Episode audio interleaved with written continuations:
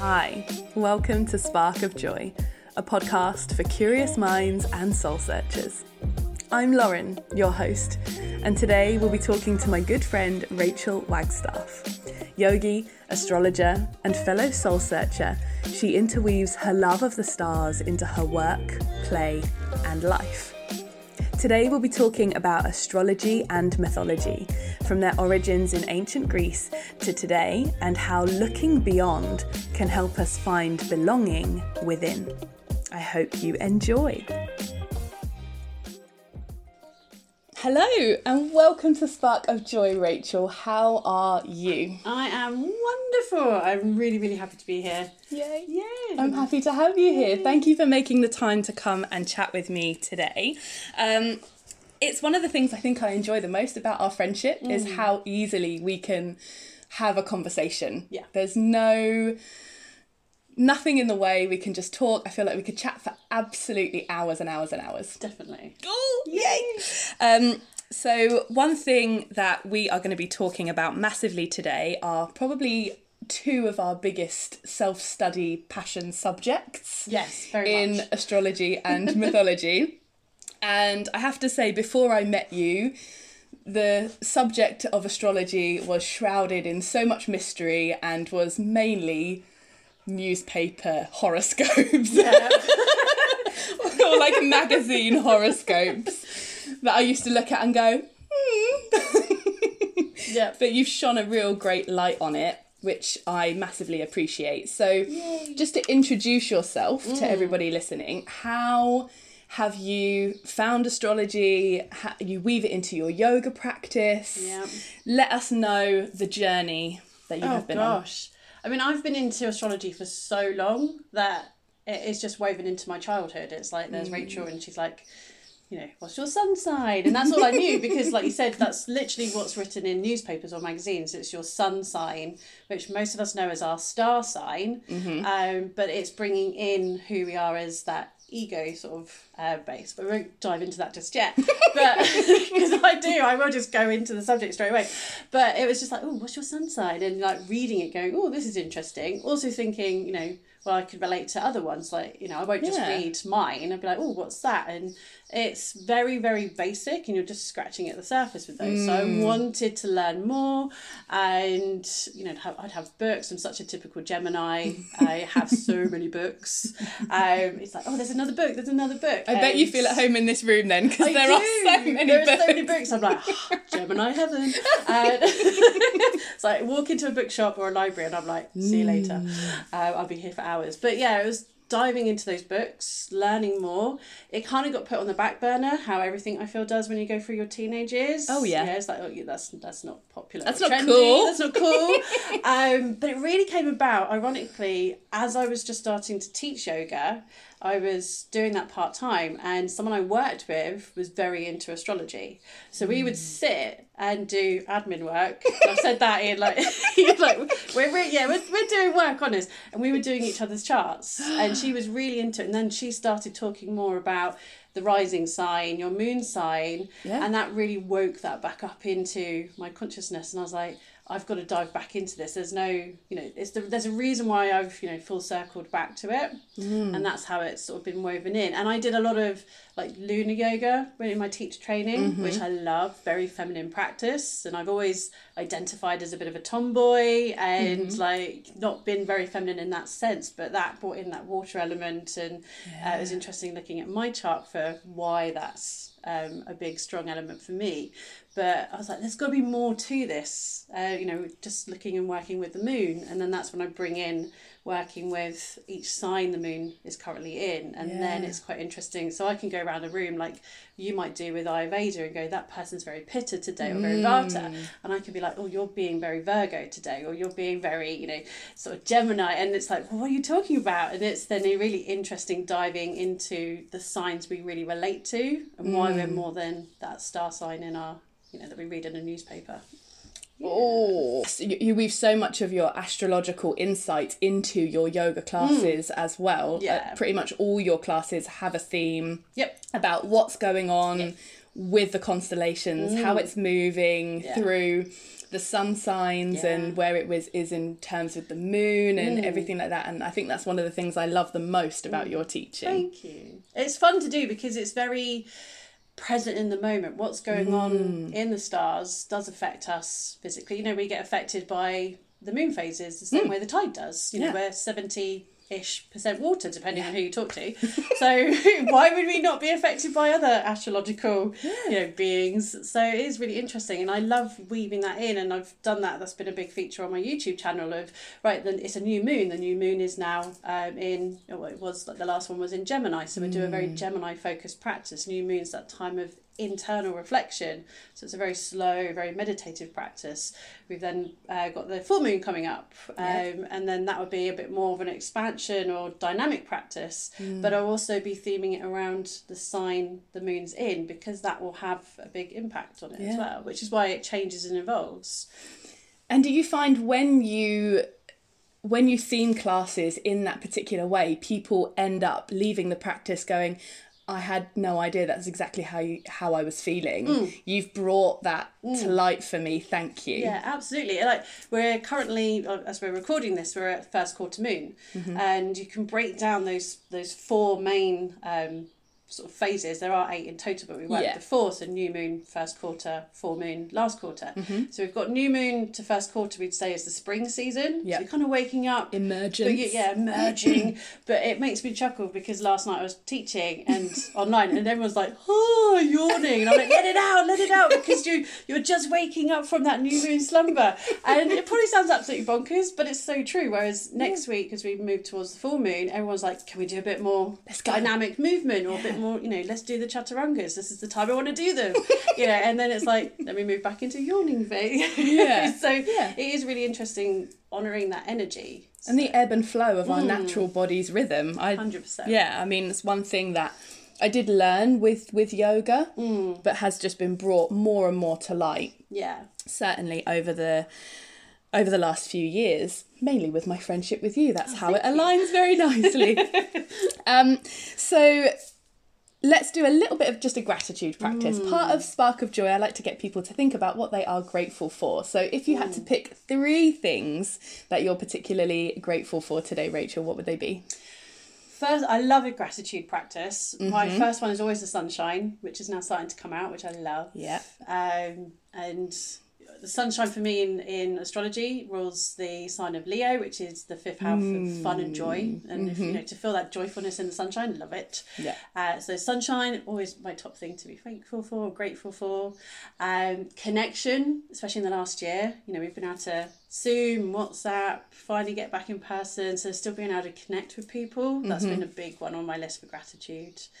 Um, and then my dogs, because they're a good excuse to get out of the house when we weren't allowed to Always. get out of the house. And they're, they're always joyful, aren't they? They- Always. Yes. Always. So, yeah. Yeah. I think for me today again I would say I'd say the rain. I think I'm grateful for that rainfall. There's something really refreshing about a cleansing rain after a few really warm muggy days.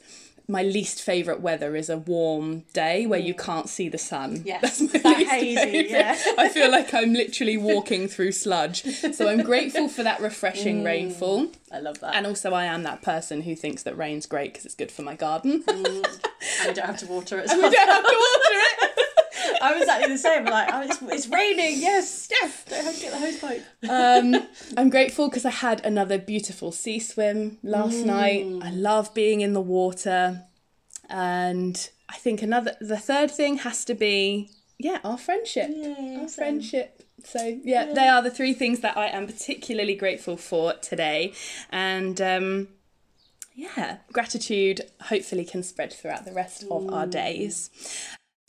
With with that, let's let's really start to look at astrology. There's a couple of hmm. things that I wanted to talk about because obviously we're going to be talking astrology and mythology, our two hmm. favorite subjects. And the thing that ties those two subjects together more than anything is really the ancient Greek Yes. civilization, which again, history coming straight back into one of my favorite eras. So people have mapped the stars and the constellations for years, dec- centuries, millennia to find meaning. Um, since the sort of late Middle Bronze Age, when the calendrical systems were being formed to map the cycle of the days, the months, the years, and decades. But no civilization really built upon the subject of astrology quite like ancient Greece. Yeah. Um, unfortunately, it was under conquest of Alexander the Great in Asia that the subject began to grow across most of Europe. Um, people took what was perhaps ancient astronomy so mm. sort of the mapping certainly across like the mesopotamian era and then when it came to greece that was when they started to build on kind of the more personality traits is that right Both, yeah, I mean, astrology and astronomy are mm. very, very similar because you. Yeah. I mean, you've got to use astronomy yes to to be able to understand where or how the signs and are moving through all the planets and, and Yeah. whatnot. So yeah, they do beautifully Yeah. weave together. Yeah. And then with that, the, the sort of personality traits and everything really began to sort of come to the forefront Mm. of Greek civilization. And it's so interesting when we had our very first conversation about working with this Yes. podcast with this idea. Obviously, one of my biggest subjects and passion subjects is mythology. Mm. And it's so interesting to see the alignment of the sun signs, the, the you know, the 12 signs Yeah. that move through the year, as well as you know the the mythology, the gods, the goddesses, and, yeah. Mm. and all the heroes and everything. It's really really wonderful to see all of those things moving together. Um, so people have always delved into the subject to find meaning in their own personal lives ever since the Greeks began to really delve into the different personality traits that each sign brings. Um, and that is literally exactly what you do. Uh, you've done a birth chart for me which is a gorgeously stunning 15 page document that in all honesty i sat and read and then literally only retained the information of about the first two pages. so it's one of those things I think I go back and refer to more than I have fully, Yeah. you know, Embraced in- it, yeah. exactly.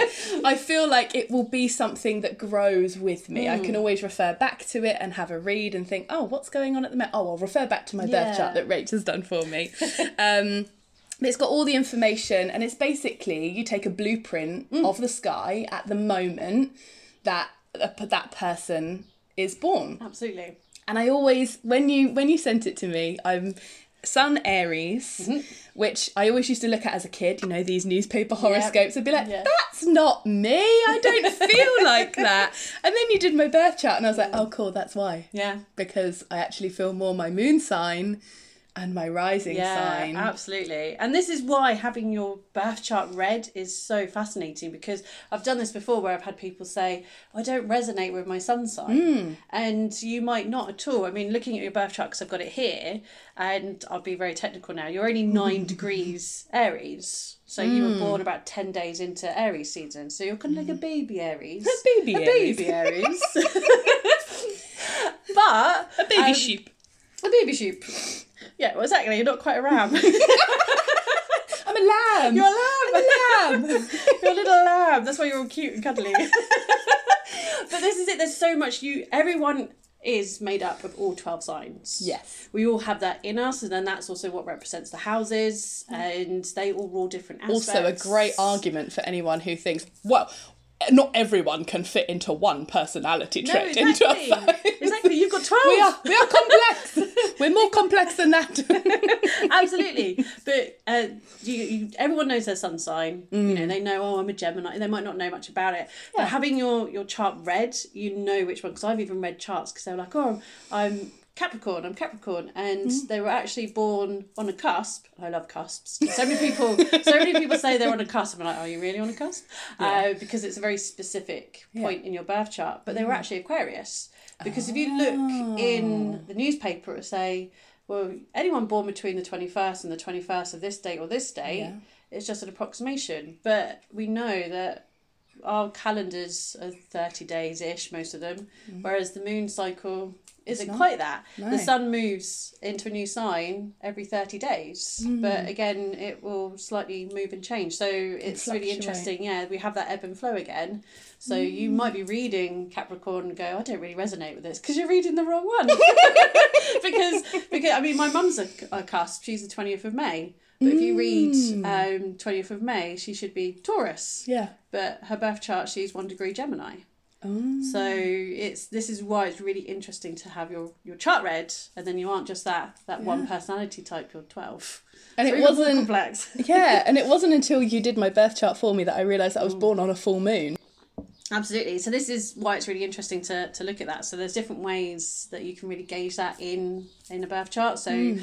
Um, because your full, your moon sign is in the sign opposite your sun mm. sign, so your mm-hmm. moon is in Libra. Mm-hmm. So that's where you have that that balance come in. Mm. So you know when you're reading a chart if your moon is in the opposite sign of your sun sign, you were born at full moon. For myself, I'm Gemini. Mm. My moon's in Taurus, so I was close. just before the new moon. Yeah. So it's it's really interesting, and that has different effects on on our personality because the moon's your emotion, Yeah. And then you have your rising sign. um, so just those are the three to really look at: sun sign, moon sign, rising sign. Rising sign, um, ha- depending on who you talk to, has different. Um, reasons or meanings behind it. Some people say it's the mask you wear so you'll kind of step into your your rising's virgo isn't it? So you might go more into a virgo state of i'm just going to be grounded take in what's going on and then suddenly before you know it aries lauren comes out. Hello.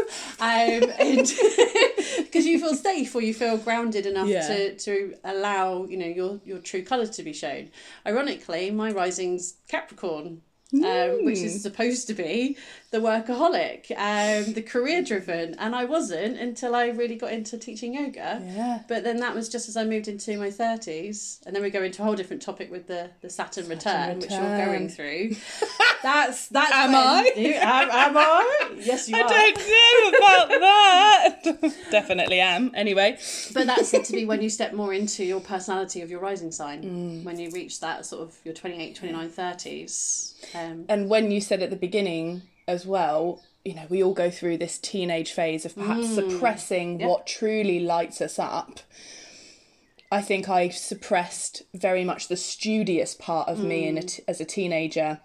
And then, yeah, getting towards my late twenties, I was like, you know what? No, I'm I'm so interested in all of these things. There's no point in me trying to hide this anymore. Absolutely. And um, yeah, filling my house with books and, and reading lots of different things. And yeah, there's definitely that that Saturn return element yeah. that's brought out the more studious side in me mm. again.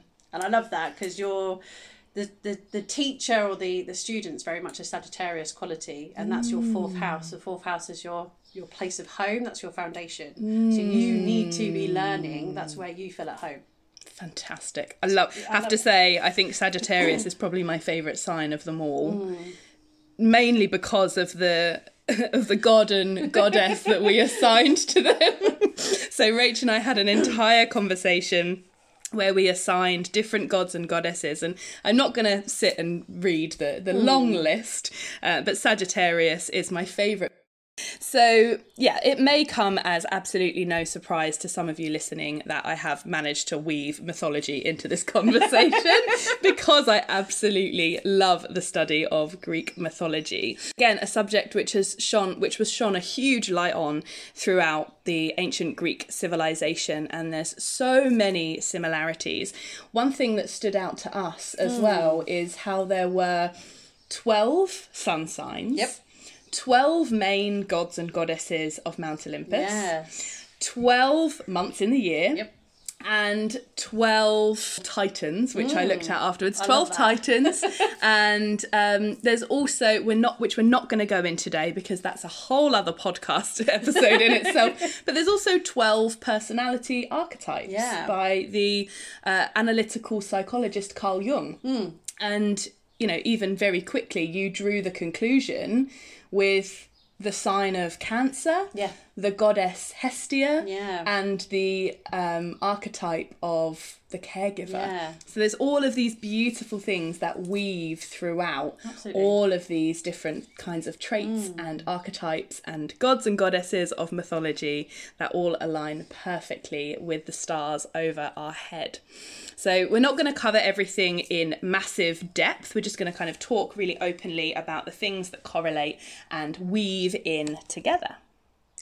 So it's obviously worth noting that the age that we live in, I know you'll probably have something to say about this as well, which I'm very excited about already. Um, but I suppose religion as a kind of organization is not anywhere near as prominent within society as it has been in previous centuries. Yeah.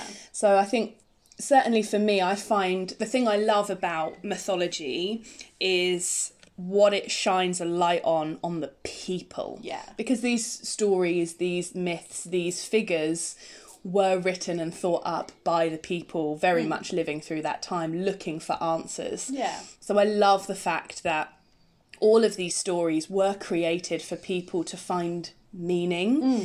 and to them it was a religion S- Yeah. similar with Norse mythology there was a very loose a very loose religion you know looking to different gods for different attributes and luck with the seas and oceans and the harvest and things like that so it's really interesting to look at i think astrology that way as well especially where we can go into so much more depth than just a singular sun sign for one person. That's it, that's all you are. Mm. Yeah. No more complexity needed. and I think there's a particular wisdom that can come with that. I've had a few conversations with Ben about this actually because he's very on the opposite side Mm. Yes. to me. And he's like, astrology, mm, mhm, mm, maybe.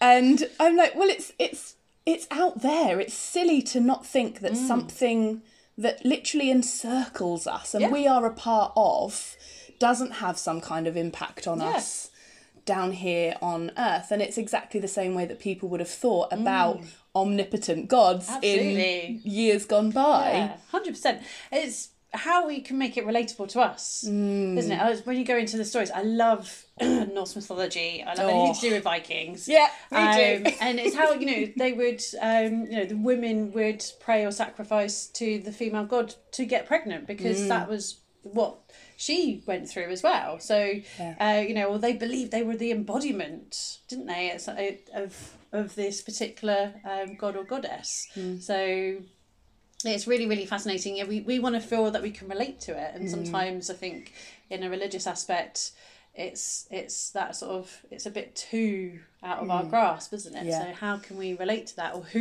you know finding who we are and invoking the spirit of that particular sign Mm. Yeah. or goddess, you know, talking about fertility and, Mm. and pregnancy and going through that very feminine, Mm. you know, process. Don't really love the word process. I'm going to have to stick with it for now.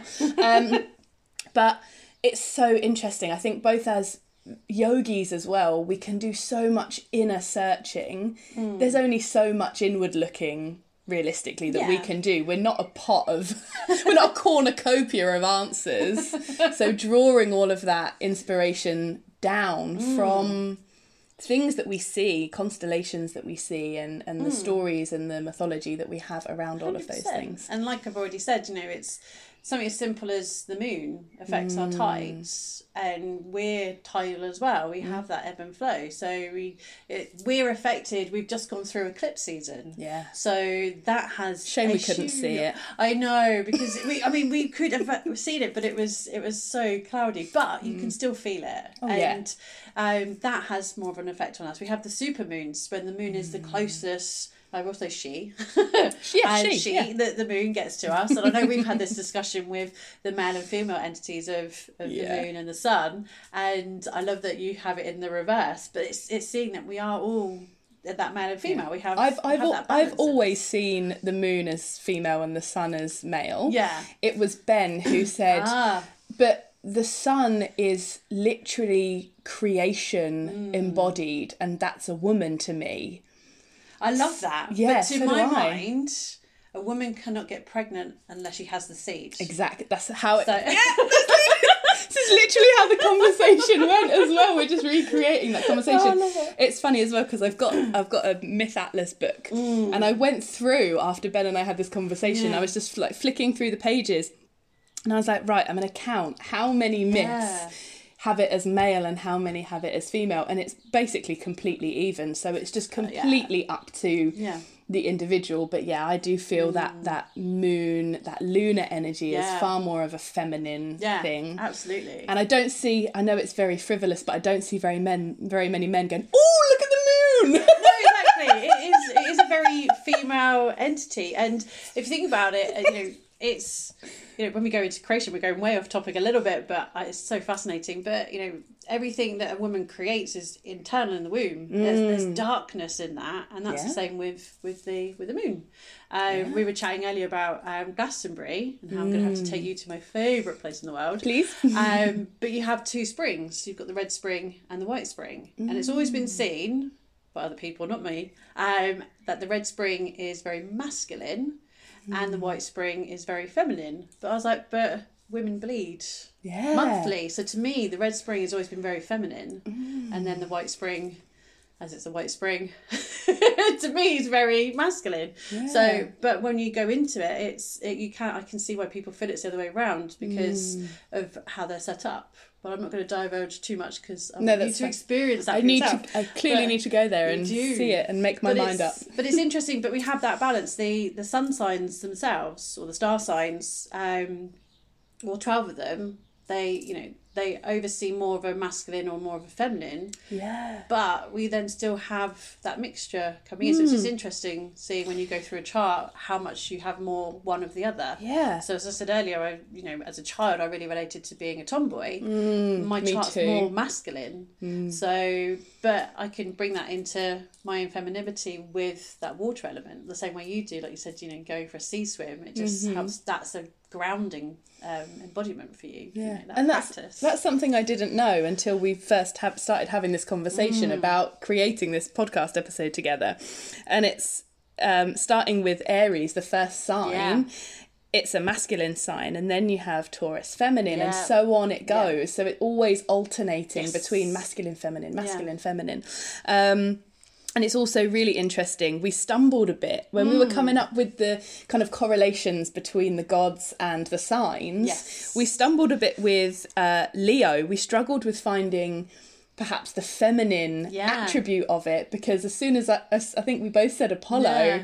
we were like, oh, what's the feminine? I know. The it's trying feminine find of that that? balance, wasn't it? Yeah, because Apollo is so bright and Well, Apollo is the sun, isn't he? he is. he yeah he yeah. can be embodied as the sun but he's just this kind of luminescent Yeah. you know kind of center of the party like Mm. Yeah. life of the party Yeah. kind of person so Yeah. yeah, it was really interesting coming coming up with that Absolutely, and then it's looking at the shadow side. So you've got, I mean, Leo is is the very childlike essence, Mm. always joyful. Um, when they're balanced, they're very happy to be centre stage. Mm-hmm. So I kind of feel that that's almost like a yoga teacher's embodying that. So I Mm-hmm. know a friend of ours talks about being the introverted yoga teacher, but you've got to step into that that other side of yourself, and it's Yeah. embodying that just for that hour or however long you're teaching. Yeah. But then we have the shadow side, and I think that's how we came up with Hera for Leo Yes. because it's like, well, this is where the rage comes from. That Yeah. protective mama. If you think about Yeah. a, lioness And protecting wife. her, cut exactly.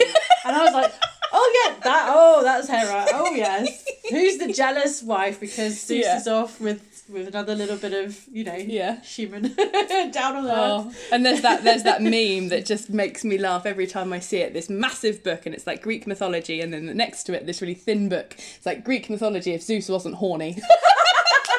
So true. So the amount of other gods and humans and demigods that he created just because he thought, you know what, she's hot. Absolutely, and it's but it's so true. But it's in the same way we have the male and female entities. We have that mm. the the light and the shadow aspects, and it's just Yeah. finding that balance. You know, we're all going to get a little bit angry or jealous, mm. or we're being protective. And that's what I see Leo as that protective lioness. Yes. telling off Yeah, because let's face telling off the cubs or telling off the the male. Yeah, and let's face it. In in a in a pride of lions, mm. it's the lionesses Hundred percent. that keep them alive. Yes, exactly. exactly. They're the ones that are sorting everything out, and then the, Yeah. the dudes, the dudes are there like lie on the Chilling. chilling out. Absolutely. So we did we did come up with um, kind of correlations. I think obviously we're going to have people listening that are all different star signs. So to go through them very very briefly and kind of maybe dive into it just a little bit each one. So Yeah. we kick off as always with Aries, which is the first sign of the zodiac. Um, and for that we had Athena and Ares, which are beautifully polarized, both being the embodiment of war Yep. But Athena more the strategic Yeah. battle planning warfare. I think is always the word that's used with her. Yeah. She's more about peace treaties Yeah. and wisdom and looking out for the longevity Yeah. of both the both sides. Ares thrives in the chaos of war. Mm. So you put him at front and center and he will get you through the tough time. So I do find that so interesting in terms of Aries as a sign. I think Yes. that does em- that embody them quite well. Hundred percent, and when you bring it in as well, because the signs are ruled by the planets. Mm. Obviously, some planets only got um, discovered even in the eighties. Yeah. So some uh, signs, there's a couple of signs that are doubled up, but Mm. Aries is then ruled like again. This comes into Roman and Greek mythology with Mars. Yeah. and Mars is the god of war. Yeah. Uh, so it brings in that element. When I go through all the the sun signs of the zodiac, I love bringing different attributes to them. So Aries are the first. So this is where it's the baby, it's about me, it's the ego, and it's yeah, it's like if I'm not getting my way, if I'm not getting my nurturement, I'm gonna let you know. Come on, sort it out. So I'm gonna scream or I'm gonna shout. Yeah. Um. So it's we we can see that as we grow up, we go through those phases ourselves as we move through those those different time Learning the lessons. Absolutely. Um, Taurus, we had Aphrodite and Ceres or Keras. So this one's always debated in its spelling. So it's C E R U S, but it's it's widely debated by linguists that the the C was never soft in ancient times. It was always a hard C. So with people like Circe, Yeah. would have actually been Kirky Okay. and like Ceres. Kirky. Kirky. Well, I mean, she's a fierce woman. Um, so Ceres would be Keras. Yeah. You can say it either way. Um, this one, I think, I think you always sum up so beautifully. You have a you have a real way of of of speaking about Taurians. I think. I love. I mean, my moon's in Taurus. Yeah. And there's different placements when you go through a chart that are supposed to be um, like exalted. So I Mm-hmm. feel very, very um, grateful that that's where my moon is because the moon is Mm. exalted in Taurus, which means though uh, the moon isn't ruled by Taurus, Mm-hmm. that you feel very much at home in Taurus. So I very, very much Mm. embody that element of, of Taurus. So Taurus is our first earth sign. Yeah. This is the toddler. This is where we learn to say no. Ooh, No. okay. No, yeah, and I mean we can go through um, the areas of the body as well with with the signs, which is how I use it in um, my yoga practice. But we can talk about that a little bit later on. But but yeah, Taurus is where we start to we learn to walk. We feel grounded. Uh, we start to like I said, the we, we- it's the foundations. Uh, it's not quite the foundation of our chart, but No. it's where we where we where we attach or connect to that earth element. Yeah, exactly. Of, we we start to walk on the earth. So it's very Ooh. grounded, very nurturing. Uh, ruled by Venus. Yeah.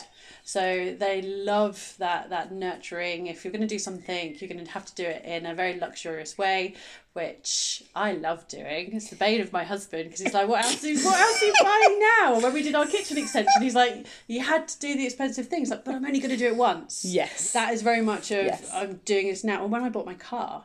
How Yeah. dare the, the car salesman said to me, "Do you really want that color? Does it have to be that color?" I was like, "Yes, of course it does. Spending how much money? You know, don't Yes. don't let me get emotional because the moon rules our emotions. Hello, um, moon and Taurus, but it's a very grounded, very grounded. So it's again very nurturing. So this is where I really step into this when I do my yoga retreats. I want to bring you into a bubble. I want you to feel like you're being hugged, even when we weren't allowed to hug. Yeah. Uh, it's very much you know food related. Uh, so yeah, And it's all- that's Ben all over. He's a Taurus, and literally food is his love. yeah. Um, I love that Venus rules Taurus because, of course, Venus is the Roman Yep. for Aphrodite. Hundred percent. And um, Ceres or Keras, however you're feeling, um, was the bull who was turned into the constellation of Taurus. And so it all yeah, that's the sign of Taurus, isn't it? So Yeah. Aries, we had the ram, and then we move into Taurus. It is the the bull, yeah. but it's very feminine, very very feminine. Yeah. Yeah, it's so, it's so interesting. And then we come to Gemini, which is you as well. I think this is another one of my favourites in terms of the personifications we Yeah. have of this sign mm. P- Persephone and Hermes. Yes. Again, two of my favourites. They have Persephone definitely has that duality of Yes. Gemini with her split time between Earth and the underworld. Mm. Her embodiment on Earth is always the coming of spring, the Yeah. emergence, the the fruitfulness, the mm. blossom, everything coming to life. And Hermes because he literally helped his own self, his own mother in labour. I love that. So she was struggling with the labour and he physically kind of pulled himself out of his own mother's womb and by the end of the day he was already a toddler Yeah. and could speak and communicate and his advancement was just so vast Yeah. in terms of how assured of himself he was the moment he entered the world. Absolutely, and that is exactly what sums up Gemini. Gemini is the first air sign, um, ruled by Mercury. So again, it's that that Mm. Mercury and Hermes, Hermes. yeah. and it is that that quicksilver. There's that constant Yeah. movement. Mercury's our fastest moving planet. It literally Mm-hmm. takes 88 days to cycle around the sun. Mm-hmm. So in one uh, Earth year, uh, Mercury's gone around the sun in four times, which is why Mercury retrograde. I had to mention this because everyone talks about Mercury retrograde. It's why Mercury retrogrades so often. Yes. But it's it's all about quick movement. You think about Hermes, uh, it's all about right, got to get Mm. Wings on his B, heels. wings on his heels, quick, Yeah. that constant movement. And I love that you mentioned spring because Mm-hmm. all of the you know we okay we have only have four seasons, but Yes. all the signs are related to the seasons. Gemini Mm. is spring. Yeah. It's that emergence. We're just moving into um, the summer solstice, Yeah. and that then moves us into uh, Cancer season. Yeah. So we start to move into that summer season. One thing I wanted to say Mm. about Mercury retrograde. So obviously Mercury is the Roman incarnation of Hermes, and Hermes was god of many things, Mm.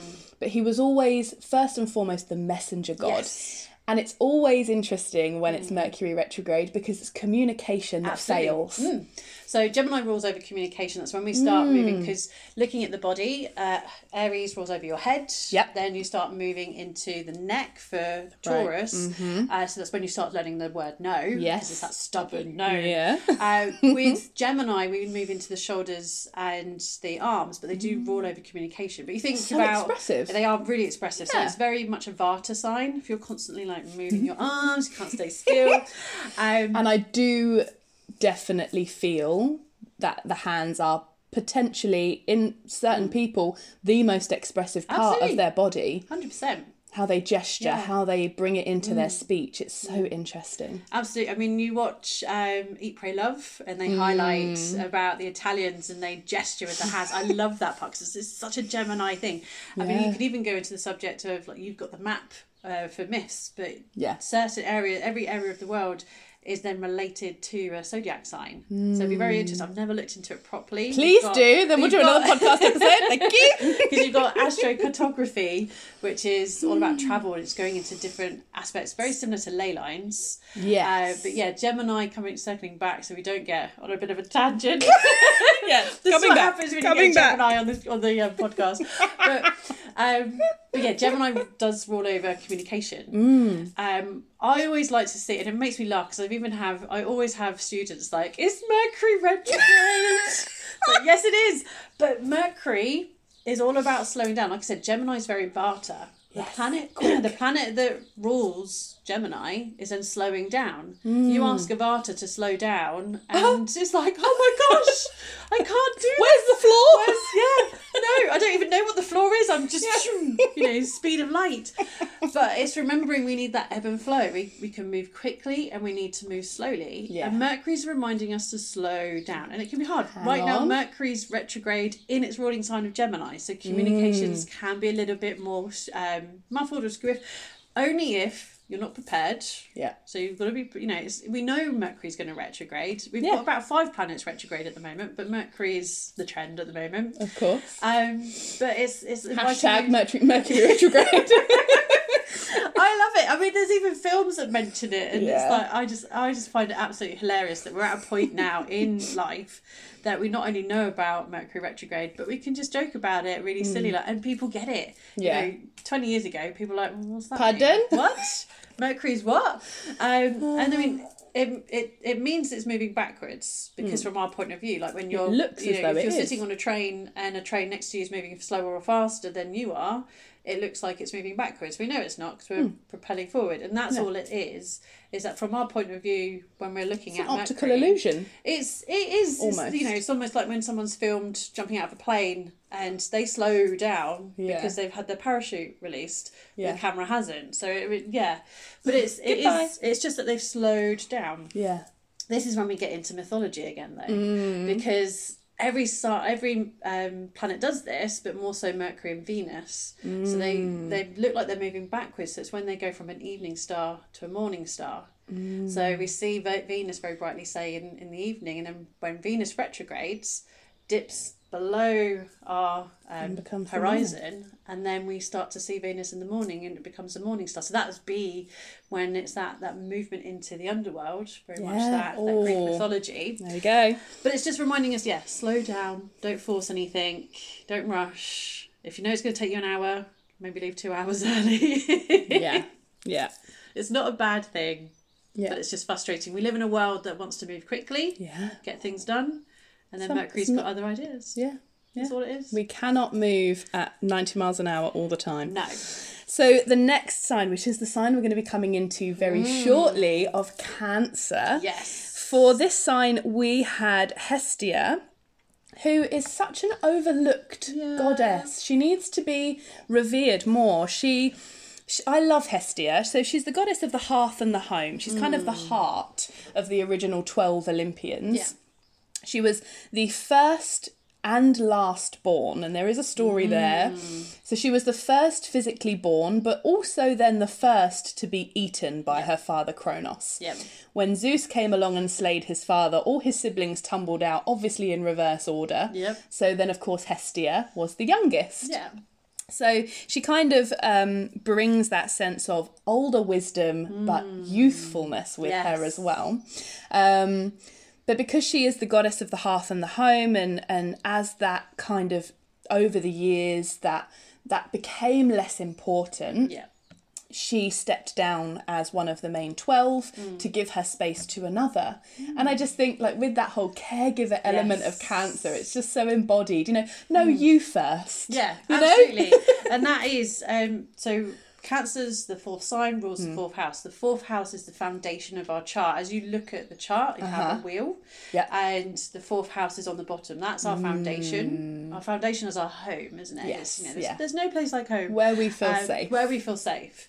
Um, it is then known as the mother figure. When we go Hmm. opposite, we then move into the 10th house of Cancer, which is the father figure. So again, we have that male female um, components. Uh, but it is literally, yeah, I really do see, and it, you know, I see it a lot at the moment with a lot of students or clients.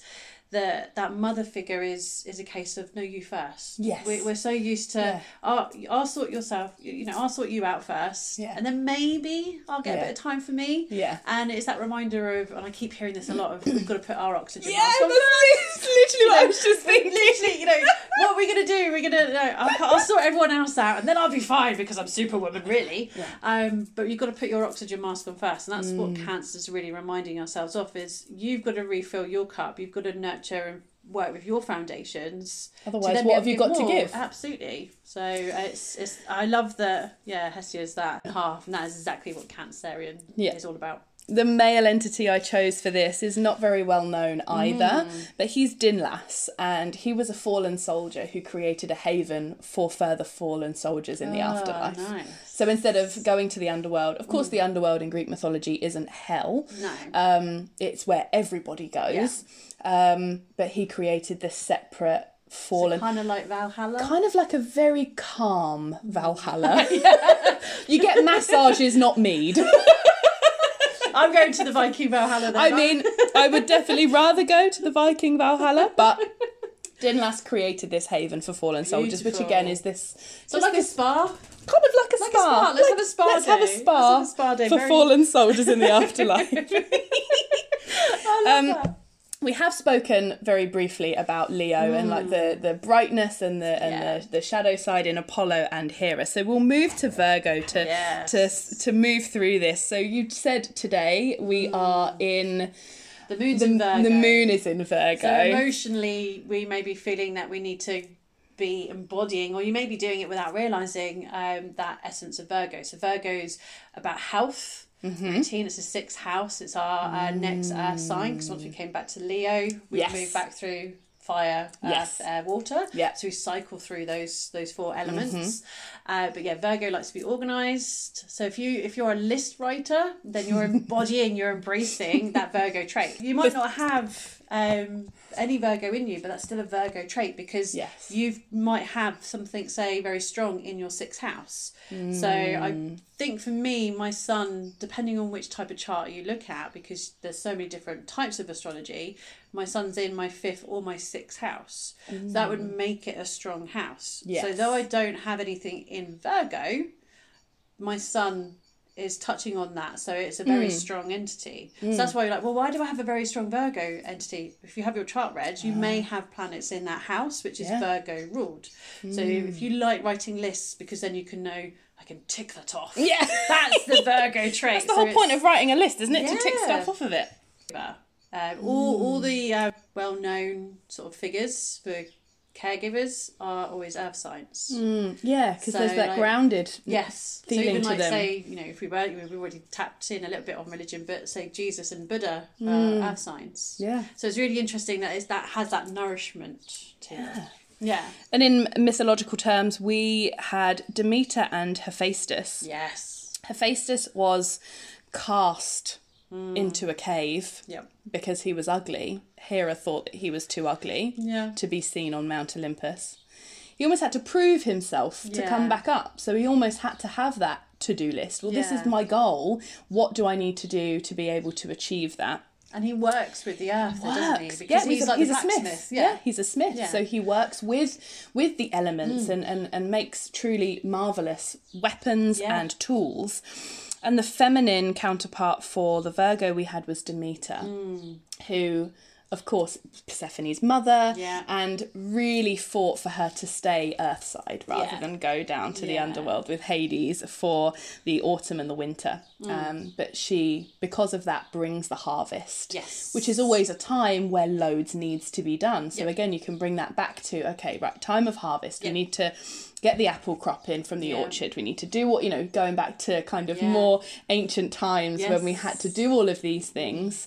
Um, and we can think about the the festival of Mabon, which is all about celebrating what we've done and Mm. Yeah. and having all of that Yeah. coming together. And that's just after Virgo season. So Virgo Yes. season's end of August, Yes. moving into September. Yeah. So it's that preparation. So you Yeah. prep, you're preparing for for going into that autumn equinox, which then moves us into the um, Libra. very season. nicely into Libra. Which is all about balance. We had your moon sign. that my moon sign, we had Themis and Atlas. Yes. Purely because I felt that they brought about the, the best sense of what the sign embodies. Hmm. Themis is the Titaness, goddess of justice. She Yes. was always brought in for trials Hmm. and her her symbol is the scales Yep. um, and of course it's the only inanimate object Yes. that sums up the um, the sign yes. And Themis was always seen as rather than a goddess or a titaness, she was always the scales. Mm. Yeah. And Atlas, of course, had to balance the entire world on his he- on the back of his neck. Yep. Which I recently found our top vertebrae is called the Atlas. Yes. And I was like, I need to do much more research into love how many body parts are named after Greek gods and goddesses. so that's my next mission. Mm. But yeah, Libra, my moon, which is funny as well. My best friend is Libra Sun, Aries moon. Mm. I love that. And so it's that duality, that balance. yeah, yeah, exactly. Perfect. I love that. Yeah, and that's exactly what Libra is. So, in the sense of Atlas, it's like I'll, I'll take everyone's burdens for Yeah, you. yeah. Uh, I don't want you to Pile it on, it's Pile fine. it on, it's fine. I don't want to. I don't want to topple anything over. I don't want to cause any chaos. Mm. But then on the other side of it, it's very much like stepping into being a lawyer. I've got to fight for this justice. Something's wrong, Mm. And I've got to this truth. Yeah, exactly.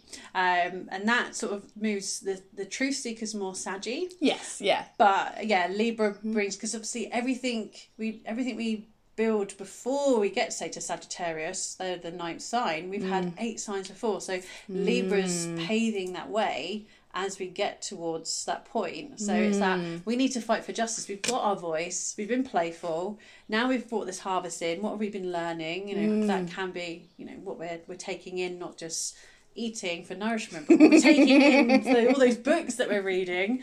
Um, and then we can build it on. So every sign builds on what the uh, previous one has learned. So Libra, yeah, perfect with Yeah. that sort of the justice.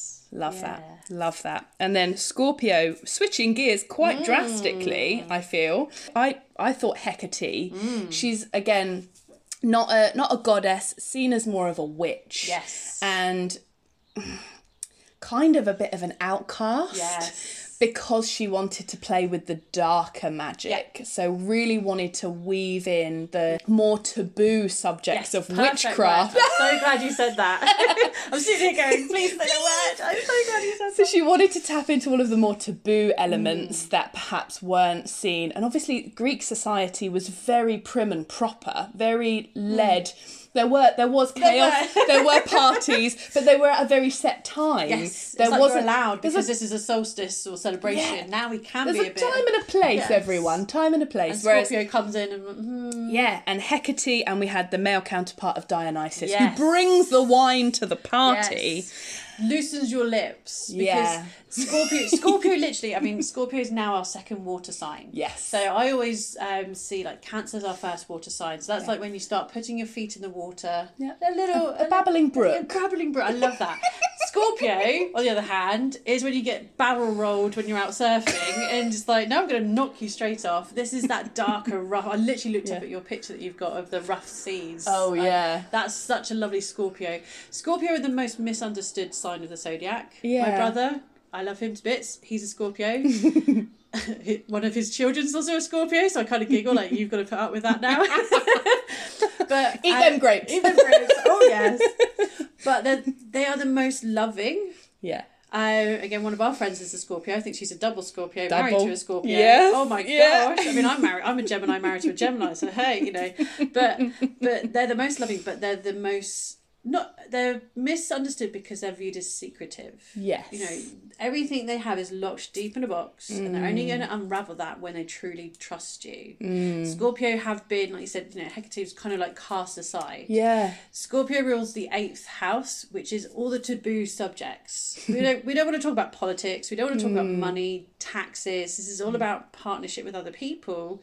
So yeah, this is when we start to move towards government. We're not quite there yet in the signs, but it is all about taboo subjects. And I love that Dionysus is there because everyone Yeah. talks when you're a bit drunk. Yeah. had a, had a couple of bits of mead. We've, we've already mentioned mead. So yeah, yeah, no, let's go for it. Love a bit of mead, but you know, you, you kind of you loose you, you sort of loosen up a bit, don't you? With when you can't talk about that. Suddenly now I can. Yeah. Um, so this is Scorpio's teaching us that you know we're a lot deeper than what we portray, what we put out there, and we need to start talking about those taboo subjects. There's a reason why they're taboo, and we can stop that by talking about them. So that's where Scorpio comes in. Stepping into It's that. stepping into that, and then that weaves beautifully then into Saggy Mm. because those those those taboo subjects have come out. Suddenly now we need to seek the truth. Yes. And that's what Sagittarius. Sagittarius Oh. is the traveller, Mm-hmm. and it, you might be travelling mentally in your mind or Mm. physically in your body. Um, I have a lot. My chart is mostly Gemini and Sagittarius. Oh, So joyous. it's it's really funny view. It's like, why do I want to travel so much? Oh, Sagittarius. Yes. And that perfectly ties in. We have spoken that, Mm. that Sagittarius is Artemis and Prometheus, and Artemis took herself away from society. So where Hecate was cast out, Yeah. Artemis chose to Yeah. leave. Goddess of the chase and the chased, the hunt and the hunted. Mm. Yeah. She had this element of there is something much deeper Yeah. than what society has deemed Yeah. appropriate, air quotes. And she surrounded herself by women, which nowadays everyone very much links with homosexuality. Yeah. But she was the protector of Mm. these women. She knew that women were not equal in the society. You know, that Mm. she knew this. She knew that women needed more care Yep. and she took them away from that society that was not overly caring towards them and she provided that care 100%. for them. Um, even though she was never a mother, she was the goddess of childbirth and midwifery, and I find that astounding. I, th- Yeah. I think she's such a complex, complex character to unpack. But more Mm. than anything, she is the seeker, Yes. and she she goes from what what is known Mm. and journeys into what is unknown to make her own mind. Yes. Prometheus similarly was given the task to create the human race. Mm. Zeus got bored, said Prometheus. Get your finest clay and make me some humans, please. He formed them on the side of a hill on, in the sun. He let them bake. Mm. He made them in a myriad of colours from white with pink hues or yellow hues, browns, blacks, and purple, green, and blue. And it, Zeus, in his excitement to hear that the human race was ready, came bounding down Mount Olympus, bounding down the hills, and trod on all of the purple, green, and blue ones, mm. Which is the story of the Greek. It's the Greek story of how we ended up with our skin tones, our Yeah. skin colours, and why we are only of a particular Yeah. spectrum of colour, not purple for some Yes. reason. Why didn't I have purple skin? My goodness. um, he also gifted humankind fire, which is the thing that transformed us as Absolutely. a human race, as as a being on this planet. So I think they tie in. Oh, I could talk about that all day, Yeah. all day. Absolutely. Um, we had a fun one with so Capricorn. I think is the one I know the least about. That's the next sign that we have. So that one is is it December? Yes, so Capricorn is December uh, into January. Through winter solstice. Very nice. So there's four signs that are marked that we move into those um, Yes. signs by the equinoxes or the solstices. Yeah. And Capricorn is the winter solstice. Mm. Yeah. So it's that sort of obviously in the northern hemisphere, uh, we're moving into winter. Mm-hmm. Yeah. So it can be quite harsh. Mm-hmm. Capricorn's ruled by very stern Saturn, known as Father Time. Mm-hmm. Which is kind of how we then decided like who we were gonna yeah. you know, assigned to, to the sign of Capricorn. As I said earlier, my rising sign, which really threw me when I dove into my chart more, is Capricorn. And Yeah. Capricorn can be very stern, very serious, all about career, very, very, very masculine. Uh, it's what rules government. It's the 10th house, which is literally our career house. If you ever have a chart read and you see the words M and C, uh, that is that point that marks your chart for your career line. So it's really, really interesting. And I love that in my chart, mine's in Scorpio. So I need to start talking about those taboo subjects.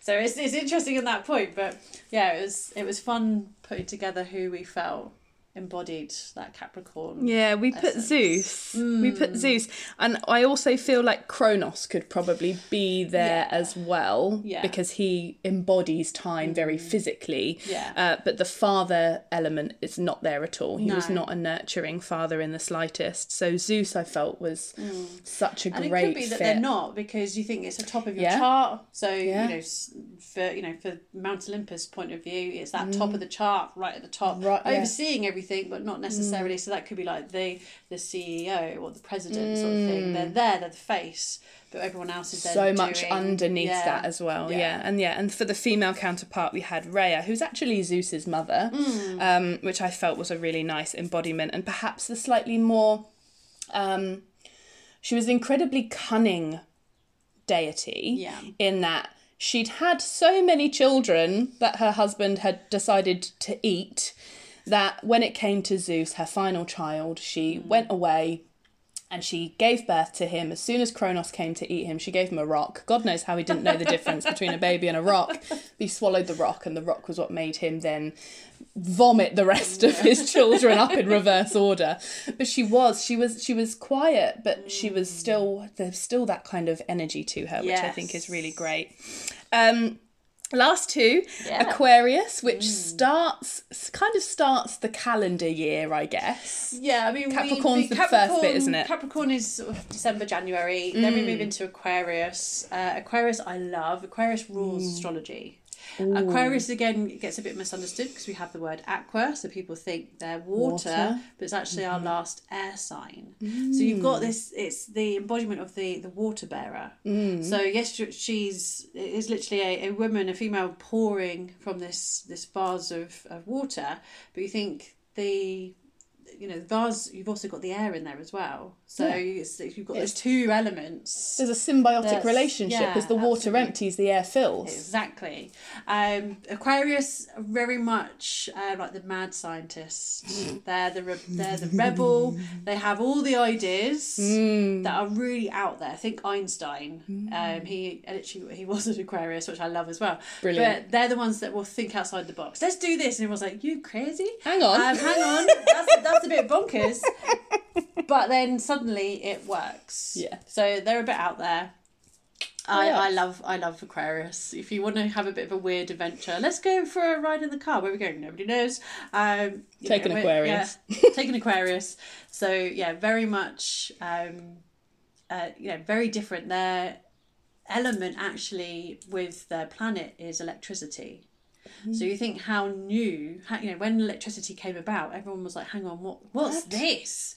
So it's it's very very much very new. Mm. Currently, um, it's Uranus that is that rules Aquarius, and that was a very new planet that was discovered. Currently, mm. that is in Taurus, so that's why we're being shook up at the moment because Taurus, as we know, we want to feel safe and nurtured, and suddenly we're like, hang on, "Hang hang on, on." this is not what's going on at the moment. I've got to try and find this. So we're currently in that element of Aquarius with um, Uranus that it's like, hang on, no, we want to do things differently. It's Yeah. time to do things differently. So that's what Reassess. that's what Aquarius is is trying to get us to do. It's that it's that not quite a nudge. We've had a few nudges like Mm. with Scorpio, and now Aquarius is like, it's time. It's time to do something different. Whether you want it or not, because you know it's going to be good for you. But yeah, it's like Yeah. Aquarius would be the person that would go to a restaurant. You know the restaurant where you can eat in the dark. That's Yeah. So I'm so I so have to look up who who invented that. Yeah. That's such an Aquarius thing. I don't want to know what I'm eating. I Just- don't even know. I don't even want a menu. Just bring me whatever you think I should have. Yeah, I'm up for it. Um, yeah. And we tied to that Estrella Yes. and Morpheus. So Yeah. Estrella is the goddess of the stars. Mm. She she looks in fact she's in control of the movement of the stars. Yes. Um they believed that there was someone, a goddess, Mm. who had um who had the movement of that Yeah. within her power. And Morpheus, of course, is the god of dreaming. It's where we get the word morph. yeah. Um, and it's he's kind of the god of lucid dreaming. Yes. So it's this very awakened sense. And I always just can't help but think of the Matrix, the red pill, the blue pill. That character's called Morpheus, and he's like, wake up. Yeah. Come and on. I think that's where it comes in with the Aquarius because when we move into Pisces in a moment, Pisces rules over dreams. But like you said, mm. it's lucid dream. It's where those ideas Yes. come from. Yeah. Or morphing. We're morphing into a different reality. Mm. Quite literally as we do in the Matrix. Yeah. Which one Yeah. do you choose? Which one do you choose? Yeah, perfect. And then Pisces is is the dreamiest. My mum's Yeah. a Pisces. I feel like she embodies the Pi- Pisces more than anyone I think mm. I've ever met in my life. we had Psyche and Poseidon as our two embodiments of this particular sign, and Psyche is just one of my favorites. Psyche is the soul of Greek mythology, and she Mm. literally falls in love with love, Eros, yeah. and they are perfectly tied together for eternity. Perfect. And that's really where Pisces comes in. Pisces very dreamy, uh, sort of head and heart Mm. don't align. It's the two fishes swimming in the opposite directions. Uh, I'm going this way. Well, I Yes, am going this yes, way. my heart wants to do this, but your head, you should really be doing this. Um, it's again rules over dreams, deep, deep dreaming. This is where we go into um, like the psychic art. So that would be when you know, Mm. tarot readings come in, palm reading, all of that is very very- Clairvoyancy, yeah. all of that. Yeah. And then it's Pisces would then essentially be the embodiment of all the signs because now it's the last sign, and Pisces would be taking on all of the previous eleven signs have learned to then make Pisces. No pressure, Pisces. Like, I don't know anything. Sorry, I don't know where I'm going, but that is essentially the Maybe the more an intuitively led. Absolutely, and that's perfect for Pisces. Oh, wonderful. I cannot tell you how much I have enjoyed not only chatting with you today, but also going into some of the, the deeper work that we did beforehand. Um, if you would like to know any more about astrology and weaving it into your life, please go and follow Rachel. Um, I'd say Instagram's probably the best way to catch you regularly. Yeah, I'm always posting on Instagram. Um, again, depending on how I'm weaving in what I'm currently offering. Mm-hmm. So at yogini underscore rach is my Instagram. I Mm-hmm. do have some stuff on my um, website. There's a f- there's something that's brewing. Obviously, at the moment, it's bit, been a bit restricted, but there is something that I am kind of brewing with regards to retreats and astrology. So I hope that starts to build. Uh, I have put a little sneaky peek on my website, which is yogarach.co.uk. Perfect. Yeah. Perfect. Yep, I cannot recommend your work enough. You have really shone a light on a subject that was very, very elusive to me. Yeah. I think you've really opened it up and helped me understand, and weaving it in with a subject that I love just makes it so fascinating as well. I feel like you could do astrology with a lot of things as well. Mm, 100%. extra reading bits and pieces if you were to give people maybe a book or two of recommended being the gemini you are give me some oh, books oh I know. And a friend asked me this, and honestly, I wouldn't start with a book Okay. because um, there are so many. It depends on what you want to dive into. So Mm-hmm. Okay. I would suggest first and foremost to dive more into astrology, learn about your own chart. So Excellent. I do do readings, but if you want to sort of just learn how, uh, you know. What your chart is made up of, you know, how you're made up of with those that sun, the moon, and the rising yeah go to astro.com and put in Mm-hmm. your date of birth, where you were born, so what town, city you were born in. Ideally, if you know the time you were born, we'll make it more Mm-hmm. accurate. And then you can start from there. And obviously, it is going to be going down a rabbit hole because there's so much information. It is fascinating. There are so many different aspects you can look at and focus on. Uh, but I'd say have a go from there first. So Mm. you have a basic idea. And then you can expand from there. And perfect that sounds truly truly wonderful so you've got your You've got your links to go to astro.com to go and look at your birth chart and get your foundations in your astro chart. You also have yogawithrach.co.uk to have some sneak peeks if you ever fancy heading on a retreat with some astrology woven in with movement and meditation. And yeah, Rach underscore Rach on Instagram for daily insights and little snippets of inspiration of astrology and yoga and everything in between. Thank you so much for joining Rachel and me for our rather self indulgent conversation on astrology and mythology. I hope you enjoyed it. I've put links in the description to all of the different ways you can contact with Rachel via social media and her website, and of course, the Astro website where you can see your own birth chart and get an insight into who you are as a whole. Remember, you can also support this podcast over on Patreon. For either £5 or £10 a month, you can get a plethora of gifts, guides, and goodies, as well as live classes with me every single month. I will catch you in the next podcast. But until then, Om Shanti.